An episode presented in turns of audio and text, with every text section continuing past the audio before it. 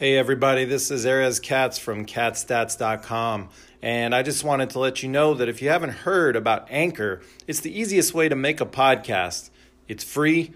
There's creation tools that allow you to record and edit your podcast right from your phone or computer.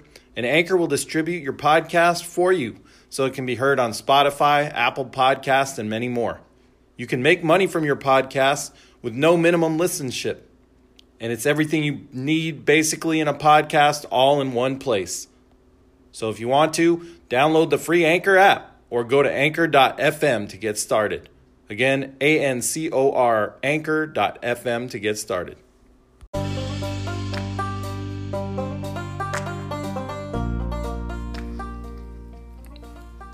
All right, how's everybody doing? And welcome back to catstats.com live. This is Erez Katz your host. And as promised earlier, we discussed with my good friend Colin O'Byrne, who was on the show last year, and he really wanted to be on the show tonight to discuss this. But here in season two of catstats.com live, we've had a little bit of a, a time issue, and it's been a little bit more difficult to do the full hour recording. So I've pretty much been doing the half hour recording, and I'm going to go ahead and give you my top 10 tight ends of all time, and we'll give a shout out to Colin for this. Um, and also included in today's show, I'm going to give a quick NFL recap. Again, our season this year, we've been doing a lot of post COVID updates on last year's, you know, COVID. As we know, the NFL did have a full season last year, although most of most you know, most games were played in empty stadiums throughout the season. There were a lot of games missed uh, because of COVID protocols. Um, you know, it was it was really some games were postponed or even canceled.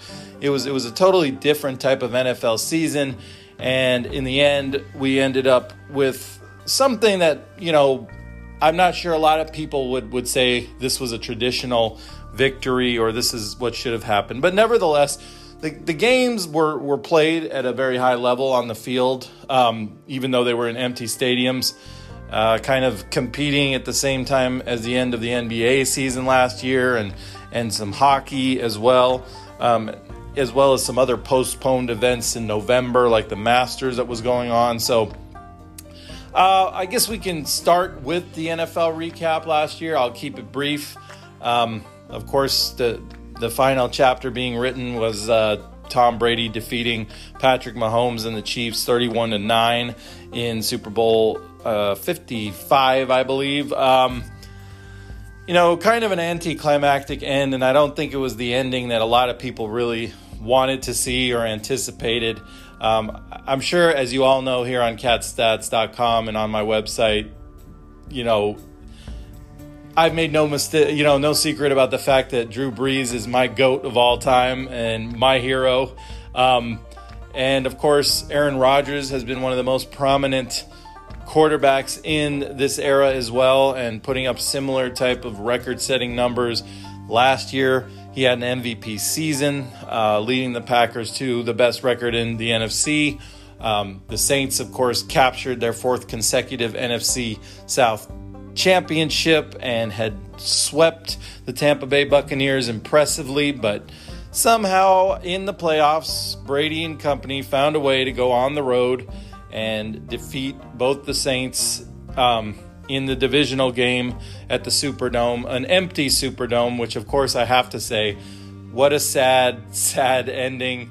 Um, if you're a Saints fan for 15 years of Drew Brees, not that it takes away anything that he did on the field or any of his legacy. He was a legend and, in my opinion, remains the greatest quarterback of all time. I think we all know about the phantom, you know, missed call on the pass interference against the Rams, about the Minnesota Miracle, uh, the heartbreaking losses in the playoffs for the Saints, even a bit of a phantom pass interference in the wild card game the following year in 2019. Um, Drew Brees should have should have probably won at least three or four Super Bowls easily. Uh, he should have made four appearances, just like a Peyton Manning or a Joe Montana. Um, I don't know if it would have quite equaled the ten Super Bowls that we've seen Tom Brady in, but but as I've always argued, something has been out of whack in the NFL for a long, long time. Something is isn't quite right, and to be honest, it wasn't just for Brees. So a sad, uh, a sad ending there, but nothing stains his career, and he'll, I think, go on to many of his records will stand for a long time. But of course, you know, records are made to be broken, and especially now with the 17 game regular season, you know, people are talking about quarterbacks throwing for 6,000 yards and and what have you. Personally, of course, we know Brees has thrown for 5,000 yards plus five times, and no other quarterback has done it more than once. So I think people tended to forget that towards the end of his career because the Saints switched to a little bit more of a possession, ball control offense, had a little bit better defense, and could run the ball better. And so Brees wasn't putting up those kind of numbers. But if you really look at the stats, his numbers were still incredible and his accuracy was. So a tough loss there for the Brees and the Saints in the divisional game. Equally tough for the Packers in the championship game. If you'll recall, um, you know, they, on fourth down, the Packers had an opportunity late in the game to go for go for it on fourth down and basically having the best offense in the NFL. Um, they chose to kick a field goal with a couple minutes on the clock and then try to have their defense come out in the field and get the ball back. Um, I'm not sure that was really the right choice in what was already a pretty high scoring game. Um, as it turned out, they kicked the field goal, but the defense was not able to stop Brady and company and get the ball back. Um, so, once again, um, going on the road twice, the Buccaneers were able to advance to the Super Bowl. Uh, another disappointing end for Aaron Rodgers in a championship game. Um, he had lost one to Obviously, that was, I believe, his third loss in a championship game, losing to the Seahawks in 2014, uh, losing to the Atlanta Falcons in 2017.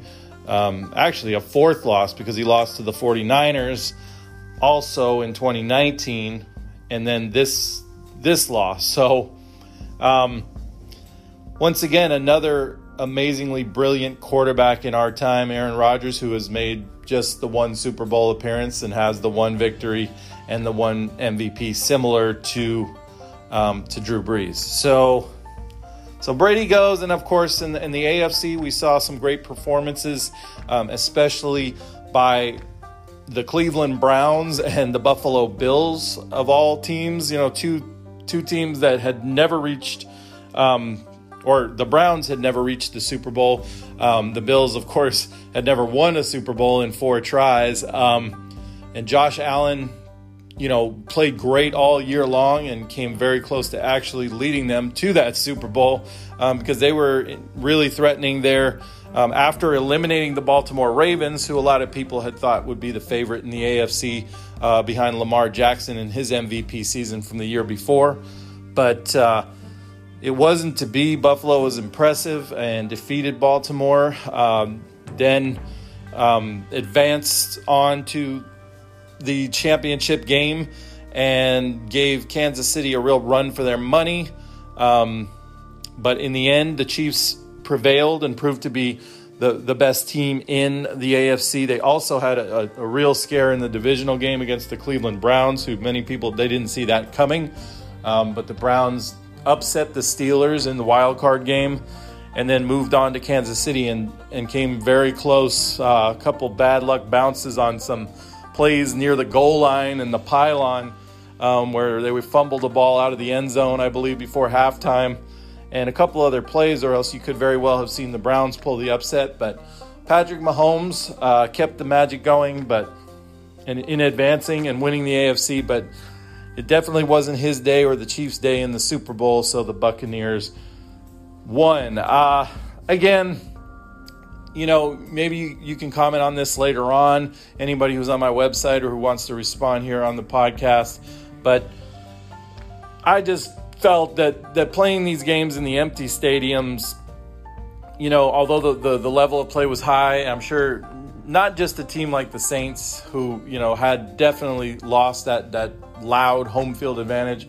Um, the Chiefs, of course, I'm sure a team like the Seahawks definitely would have argued that as well. They they also lost a playoff game at home in the wild card game to the to the LA Rams, and again, it's just not the same there at, at CenturyLink Field uh, in total silence with no fans, as opposed to having the deafening crowds and the deafening, just like you would have in the Superdome or just like you would have at uh, Arrowhead Stadium. So, you know, it it was it was it was a war of attrition in many ways, and like we said, there was there were games suspended, games missed, uh, key players out. um, you know, infamously, you might remember the game between the Saints and the Broncos last year, where their entire quarterback room uh, was, uh, you know, under the COVID protocol and, and missed the, you know, mishandled it. So they ended up having to use basically kind of a, a backup wide receiver as their quarterback who hadn't played quarterback basically since high school or early in college. And that turned out to be a disaster for the Broncos in that game. But, uh, you know, then of course you had, I believe, you know, the Steelers and Titans was a game that was postponed again and again, and you had games being played on Tuesday and Wednesday, and uh, just all kinds of strange scenarios. Um, it was a strange season. So again, I don't know if we we kind of got exactly what we wanted or what we felt like w- was deserved at the end of the season, but nevertheless the Buccaneers were the champions. Um, it's kind of like similar to the baseball season last year. I think, um, even though the action was great, and because we hadn't had sports for so long, uh, it was great to just be able to watch baseball or watch football last year. You know, in the pre-vaccine pandemic. Um, it, it was a real release and just just something that made us feel like we're getting back on the right track. So um, but from a sports perspective, again, a 60 game season in baseball, I'm not sure everybody really would have acknowledged that as being legitimate. I think they actually let 16 teams into the playoffs. Um, so it was a, a bit of a free for all, and ultimately the Dodgers emerged winning that as well. But, you know, I think some of it was a little bit more of just a moral boost for us as sports fans to be able to just see the games and, uh, and, and and at least be able to watch them on TV, watch them virtually, and um, and so it was exciting. It was exciting, but definitely, um, just like we we said earlier with the NBA bubble and the NBA season, you know, those two seasons being linked together, they'll always be a little bit different, I think, than seasons going forward. But course, the NFL is moving forward now with the 17 game season, um, and all kinds of changes going on. And again, COVID is not gone yet, so a lot of these protocols could be in effect, especially if you have non vaccinated players and whatnot. So, um, you know, it'll be interesting to see what happens. But again, there's the recap. Uh, but so sorry to uh, have seen Brees's career end like that in an empty Superdome and and then see Aaron Rodgers come up short in an MVP season. Also, missing out on a potential matchup between Brees and Rodgers, which we have not seen very much at all in the playoffs over the years, uh, if at all, and um, and just some other matchups that we could have seen. But um, nevertheless, uh, uh, let's get to the top 10 all time tight ends. I just wanted to kind of run down my list here, and uh, I'll start from the bottom and work my way up. Um, and one thing Colin and I had talked about that we wanted to give a shout out before I even talk about the the tight ends. I'm just going to give a quick shout out to a couple fullbacks that played like tight ends in a way. Um, the fullback, in many ways, is kind of a lost position too. There's there's a few good ones in the league nowadays, um, like a Kyle Juszczyk with the 49ers, and really a couple others. There's not a whole lot, but back in the day, you had three main guys that came to mind. The Dallas Cowboys, in their successful teams, had great tight ends, and of course, they had the Moose, Moose Johnston at fullback, a big blocking back who could also come out of the backfield and catch screen passes and then rumble down the field. He could throw blocks for other, you know, running backs. excuse me, um, such as Emmitt Smith um, and the other Cowboys running backs back then.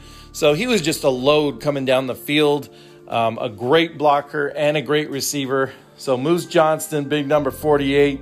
Uh, another guy for the San Francisco 49ers in the 80s and late 90s was, of course, big number 44, Tom Rathman, who was a very similar type of player to Johnston um, in the 49ers scheme um, in that West Coast offense, where very often they would throw the, the screen passes to guys like Roger Craig or Wendell Tyler, or um, of course, you had the receivers like Rice and Taylor on the edges. And Rathman was just a bull in the backfield, uh, creating blocks, creating all kinds of spaces, and and again out on screen passes and, and swing passes, um, just creating room for guys like Rice and. Uh, Taylor at the line of scrimmage to break free. So Tom Rathman was another great legend. And another big fullback similar to that was Big Mike Alstott, number 40 for the Tampa Bay Buccaneers in the late 90s, early 2000s, the teams with uh, Warren Sapp and Derrick Brooks and that great defense that they had. Um, but the offense was a little bit more conservative. Uh, you had um, so either Brad Johnson or Trent Dilfer, I believe, at quarterback. Um, the only real explosive receiver there was was really Keyshawn Johnson for a while. Um, of course, you did have a good tailback though in um, coming out of the backfield in uh, um, not uh, Fred Taylor. Um, I'm getting him mixed up. Warrick Dunn.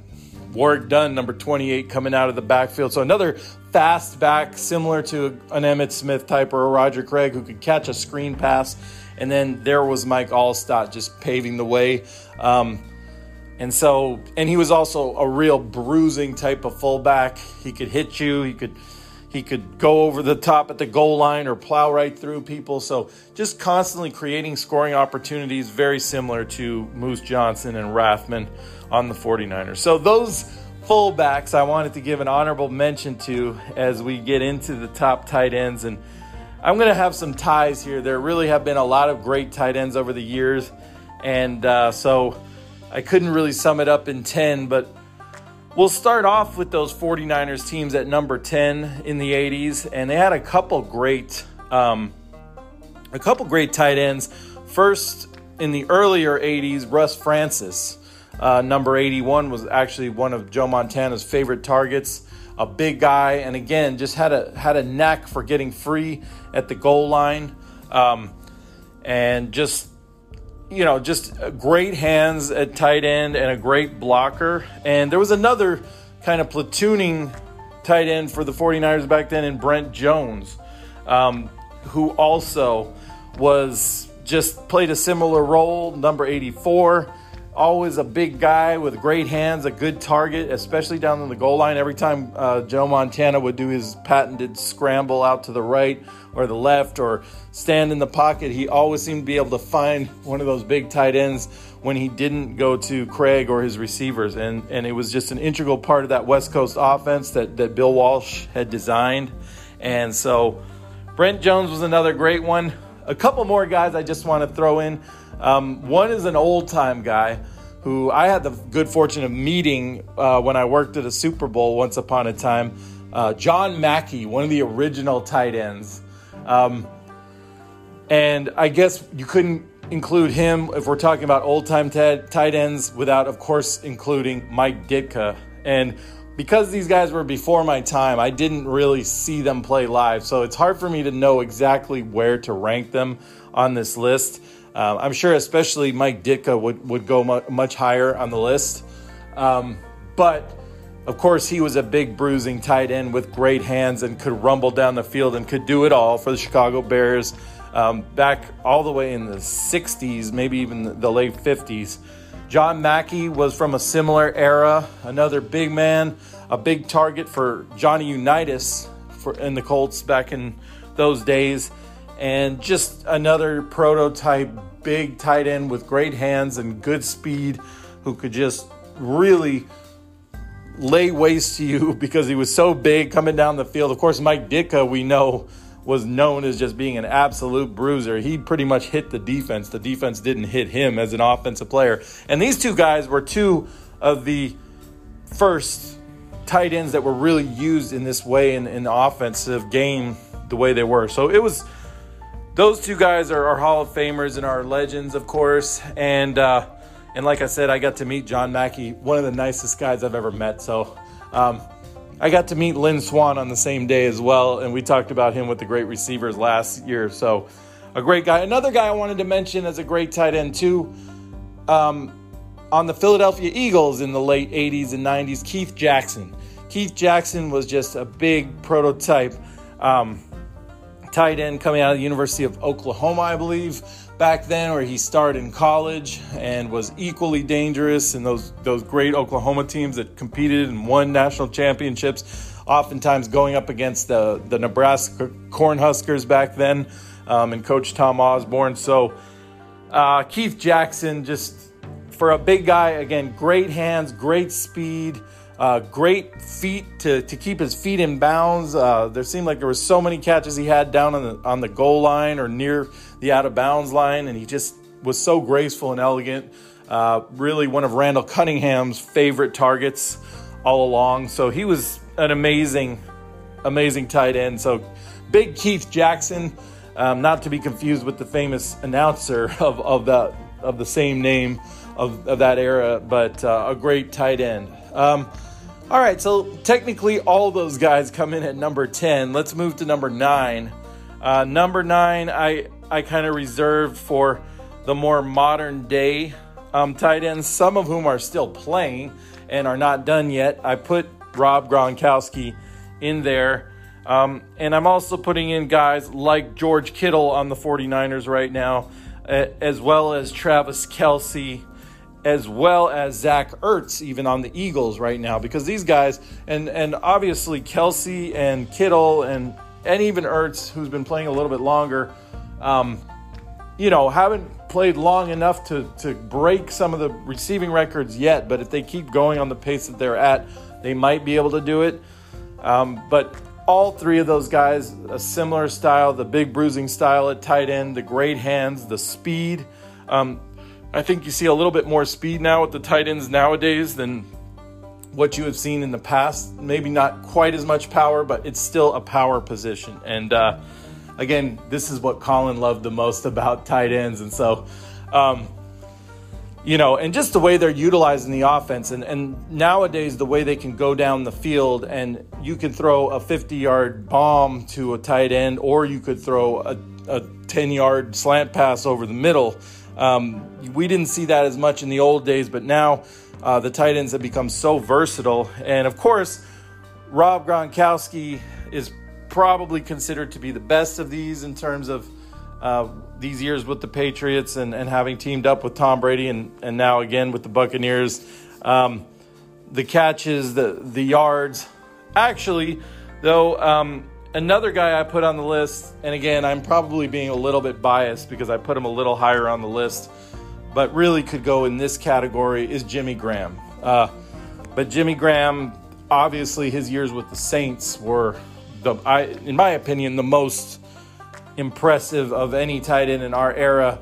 Unfortunately, it only lasted about five or six years or so. But uh, had he stayed on that team with Drew Brees with the numbers he was putting up, um, I guess you could say the same thing about Gronkowski as well with the injuries that he's had. He's missed almost two full seasons, I would say, with some of the injuries and then the retirement and coming back. um, you know, these guys have both been slowed down because otherwise they might very well be on all time record paces like they were. Um, but just all of these guys have been amazing, incredible, and continue to do it. Travis Kelce, he might end up being the best of them all on the Chiefs. He's been amazing. George Kittle is a little bit younger, and he's, you know, really emerged in the last couple years uh, for the 49ers. But all those guys, Zach Ertz as well, and then Gronk. So they, they all come in at number nine. Um, going to number eight, though, we'll go back to a little bit more of the old days. And again, go back to the Dallas Cowboys. We mentioned their Super Bowl teams with Emmitt Smith and Troy Aikman and Moose Johnston, the big fullback. Well, of course, they had a great tight end on that team as well in Jay Novacek. Um, and Jay Novacek, I know Colin was a big fan of his and would have probably put him higher up on this list, but um, just another guy with great hands, able to get out in the flat, able to catch a pass over the middle, down the sidelines. Um, acrobatic catches. Um, also, a great blocker to spring those great Cowboys receivers like Michael Irvin um, and and Alvin Harper and all those guys from those teams back then. Um, just a great, great tight end all around.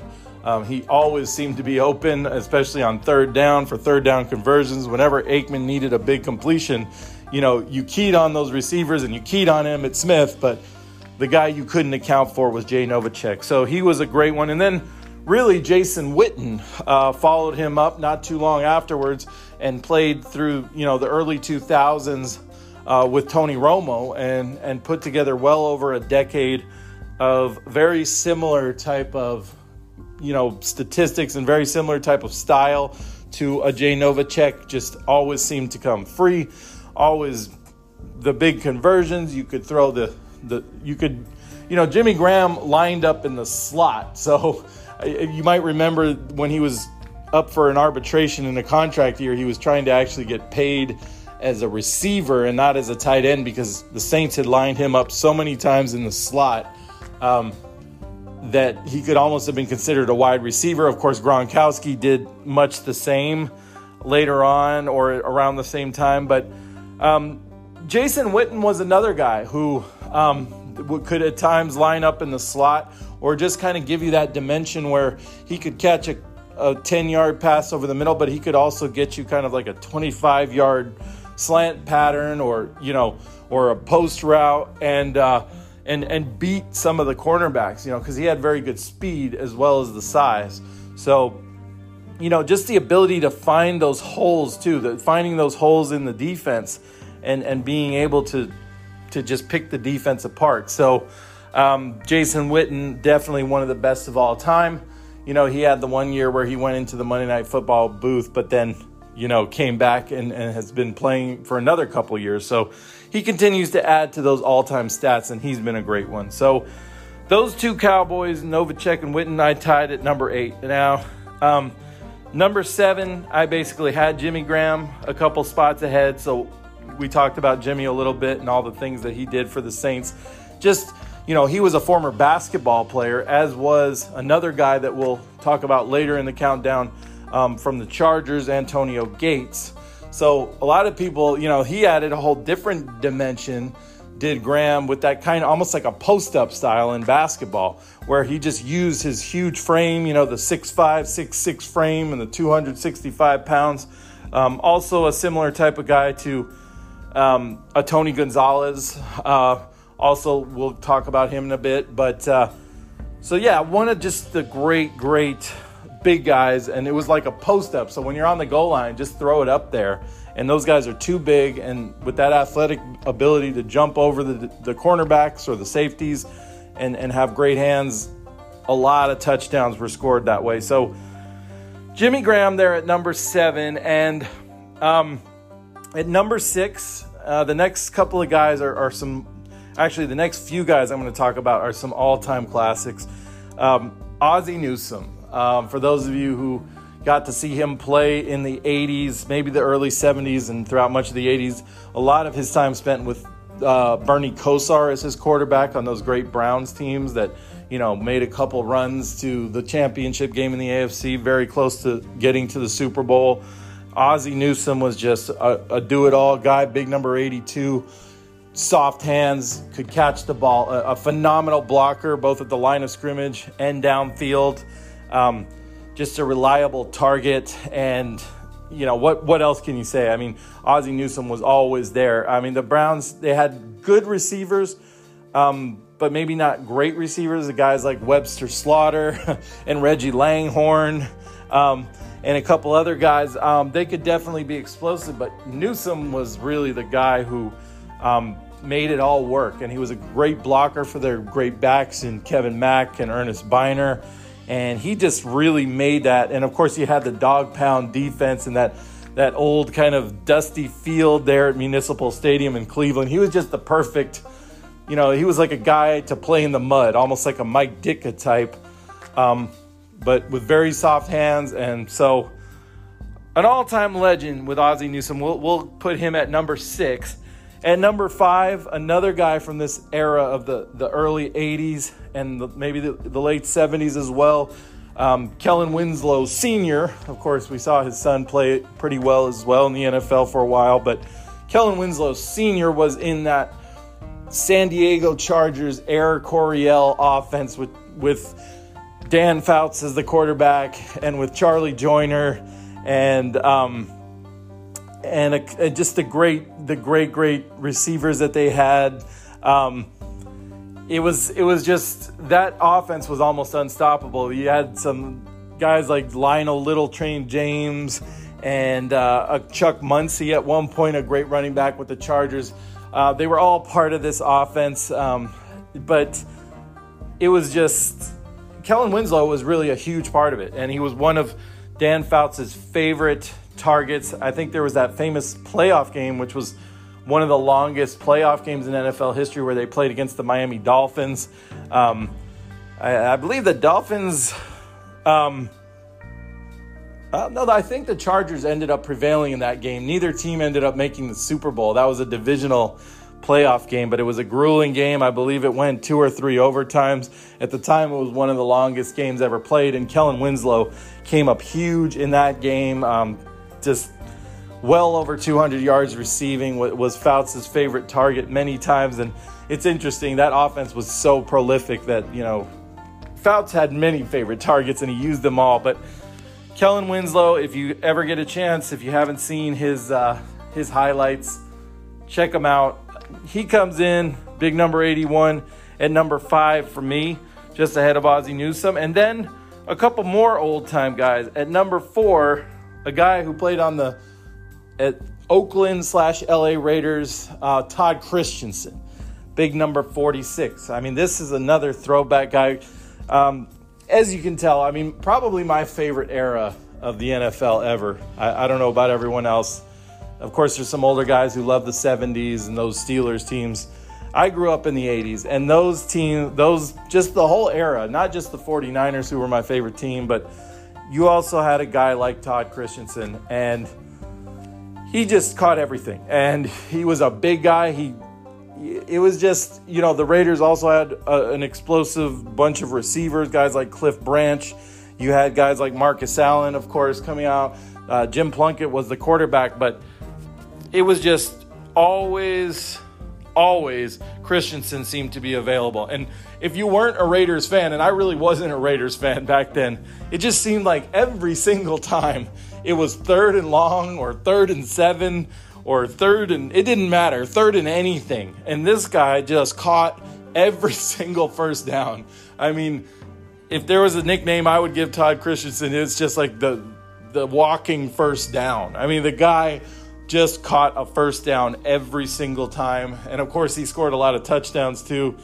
But if you were if you were rooting against the Raiders, chances are you you did not like Todd Christensen because this guy caught everything. And I, I believe at the time in the in the 80s, I would have to check this, but he might have had the record for most receptions in a season at one time for a receiver because or for a tight end because I believe he went up above well above 80, maybe even 90 catches. So he was a favorite target and he was always there. And so, you know, the, the, the receivers on the Raiders were a little bit downplayed.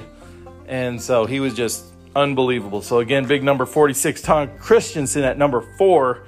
Um, and I guess I the, the, two guys I have tied for number three, maybe I'll move them up to number two just because I want to put Todd Christensen and the other guy, Mark Bavaro. Um, from the New York Giants, another guy who played in the 80s, uh, won a couple Super Bowls, with the Giants back then. Um, played for many years, and another guy. Um, he was a little bit bigger, I would say, than Todd Christensen. And if you've ever seen any highlights of Mark Bavaro, whenever this guy catches the ball, he usually would drag three, four, five, six defenders with him. It was just insane. You could not bring him down. Even I remember watching some Monday night classic games against the 49ers where guys like Ronnie Lott uh, just still couldn't bring him down. And some of the linebackers, like a Bill Romanowski, um, it just even guys like that had trouble bringing down Bavaro. He would just carry, and uh, you can imagine the smaller cornerbacks how how much of a hard time they had. I mean, they would just swing him the ball or hit him on a slant pass over the middle. what most people would have had a five or seven yard gain, Bavaro just turned into 18, 19 yard gains just from getting those yards after catch and breaking tackle after tackle. He did it over the middle, he did it down the sidelines. Um, another guy who always seemed to get free uh, near the, the goal line and the end zone to catch a lot of touchdowns from Phil Simms um, on those teams. Um, and sometimes Phil McConkey, the, the other uh, quarterback they had.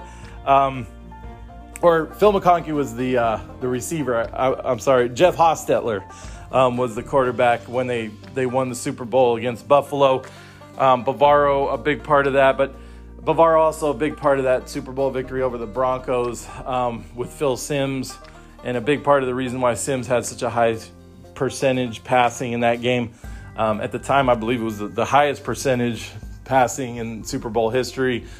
Bavaro was just unbelievable, and um, you know, he had some particularly great battles with the 49ers and Jerry Rice and Montana back then, but really against anybody. Uh, the division teams against Dallas, against the Eagles, um, the Cardinals back then in that division. And it was just a pretty epic. Uh, just watching Mark Bavaro play is, again, a guy that you just want to kind of look up his, his, uh, his highlights and, and watch some of what he did. So, big number 89 on the Giants. I guess we'll put him at number three. One more guy I have to throw in, and we'll tie him for number two. Um, I always thought he was a little bit of a different type of tight end. Um, Shannon Sharpe on the Broncos. Um, but a phenomenal tight end. But he almost felt like a receiver to me. And maybe it's because his brother Sterling Sharpe played for many years with the Green Bay Packers as a wide receiver. So his his brother was a very fast wide receiver, and you know Shannon Sharpe was just kind of like. Um, you know, pretty much his brother on steroids. A bigger guy, but almost as fast, just as good at hands, could catch the deep ball, could catch the short pass, could block. Um, the Broncos used him in so many different ways, especially when they won those back-to-back Super Bowls uh, um, in Super Bowl 32 and 33 over the Packers and over the uh, Falcons the following year. Um, just what a weapon uh, Shannon Sharpe was. I mean, and he was one of those guys that, that loved to talk, almost like a Terrell Owens type. Um, just talked a lot of smack out on the field, but he could back it up, and that was the thing. And and also a very clutch player. I mean, the kind of guy where if it was late in the game, if the Broncos needed a drive or if they needed to score and they were down, you know, he he would be the one off, oftentimes coming up with the big catches, getting big first downs, um, touchdowns um, a lot of big plays because again, you know, he had that ability with his extra speed at tight end to, you know, whereas some of the other tight ends wouldn't have been able to outrun the defensive backs. Oftentimes, uh, Shannon Sharpe was able to do that, and he was big and strong as well. Um, so if he needed to, he could run over guys, but oftentimes he could just outrun them. So um, definitely, he has to be one of the faster tight ends I can ever remember playing and just so versatile and very clutch. So, you know, and definitely a Hall of Famer. So I will tie Shannon Sharpe at number two. Um, and I will tie him with, of course, the steady one, the rock for the Chargers, and Philip Rivers for all those years, Antonio Gates. And Antonio Gates is a guy that um, you know, pretty soft spoken, and that's not, you probably wouldn't think about him as being at the top of the, the tight end list of all time. But if you look at the numbers, you know, he was right there behind only, of course, who will be number one on our list. We'll talk about is Tony Gonzalez. But um, when it came to catches, when it came to touchdowns, uh, I believe he got over 100 touchdowns. So the only other tight end to do that, um, in addition to um, to Tony Gonzalez and and close to a thousand catches. The yards are up there. Um, just just a phenomenal career, and he did it for a long, long time. Um, you know, again, a guy that Philip Rivers could always count on, um, especially near the goal line. Great hands, great footwork to keep his feet in bounds. Um, and like we talked about earlier with Jimmy Graham, he he was also a basketball player uh, when he started off. So he had that kind of post up ability where you could kind of just throw the fade route in the end zone, and, and the smaller cornerbacks or the smaller safeties really had no chance. Um, he could just go right up over them and muscle them out of position. and catch touchdown after touchdown. Um, a guy who, again, great hands. None of these guys fumbled very much. I mean, pretty much everybody I mentioned on the list, there might have been one or two that, that had a problem from time to time with a fumble here and there, but but most of these guys were so steady with the ball and none none more so than than Antonio Gates. So just a legendary tight end, um, a rock for well for over 15 years for the Chargers. He finally just hung it up a couple years ago, um, but um, just absolutely one of the and just one of the great teammates, the great guys of all time. Um, so tied for number two with Shannon Sharpe. That's Antonio Gates, and of course number one so one, two, I kind of went with the, the traditional statistics. The same thing if you look at all-time catches for tight ends, if you look at all-time yardage and touchdowns, you basically see these two guys at one, two. Um, Tony Gonzalez, though, being number one um, for so many years, just again such a versatile tight end, such such a force for the Kansas City Chiefs. Um, you know he he really defined the position throughout the, the 90s and uh, you know coming out of some of the guys we talked about in the late 80s and early 90s were the bigger tight ends but you know built the bavaros the christensens the Ozzie newsomes were built for a lot more contact but uh, not so much for the speed and for the hands. Again tony gonzalez another kind of post-up type basketball type tight end that could just have the power, like a Jimmy Graham, like an Antonio Gates at the goal line, and just a do-it-all guy. I mean, you could put him in the slot, you could you could line him up wide as, as a tight end. So he was one of the first guys who really, you know, expanded the position from just being at the end of the offensive line. Um, and so, what can you say? Tony Gonzalez was Mister Everything at, at tight end for all those years for the Chiefs. Uh, you know a, a, few different quarterbacks that threw him the ball. Um, Alex Smith, uh, maybe being one of the last ones, um, and then prior to that, the you know all the way back to the Joe Montana era at the end with the Chiefs in the mid '90s, and then going on through the great quarterbacks that they had later. So, what can you say? Tony Gonzalez, number 88, pretty much defined the position and, and broke every record. And the only guy who's, you know, kind of approached you know, wide receiver numbers at tight end. And so, and he did it for so many years. So there you have it. The, the countdown is complete. Tony Gonzalez, number one. We had Gates and Shannon Sharpe at two, Mark Bavaro at three, Christensen at number four, Kellen Winslow Jr., number five, Ozzie Newsome, then Jimmy Graham, then Jason Witten and Jay Novacek, um, then Gronk, Kittle, Kelce, Ertz, the, the modern day guys, and then Russ Francis, Brent Jones, Keith Jackson, and of course our classic guys and Mike Ditka and John Mackey. So there's my list of the all-time best tight ends. We threw in a couple fullbacks again in uh, in Moose Johnston, Tom Rathman, and Mike Alstott. Uh, can't can't mention the big guys who can catch and run and block without mentioning those guys. So hope you've enjoyed that countdown. And again, um, a nod to Colin. He kind of helped me out with a lot of this and gave me some feedback. Um, so, and the NFL recap. If you have any comments, please let me know either on the website or, or somewhere on the uh, podcast uh, where you see it listed. Um, I'd love to hear from you and discuss it more. I know there's some people that won't agree with uh, some of my viewpoints, and that's okay. But uh, you know, we're looking forward to another NFL season coming up and, you know, 17 games. So, like we said, records are made to be broken, but the tight end position is one that has been a great one throughout the years. All right, guys, we, we still have a couple more episodes left. I'll try to maybe recap tennis, recap baseball, and maybe do a little bit more on golf or some other sports um, in the post COVID recap. But until I see you next time, this is Erez Katz and it's catstats.com live. Take care. We'll see you soon.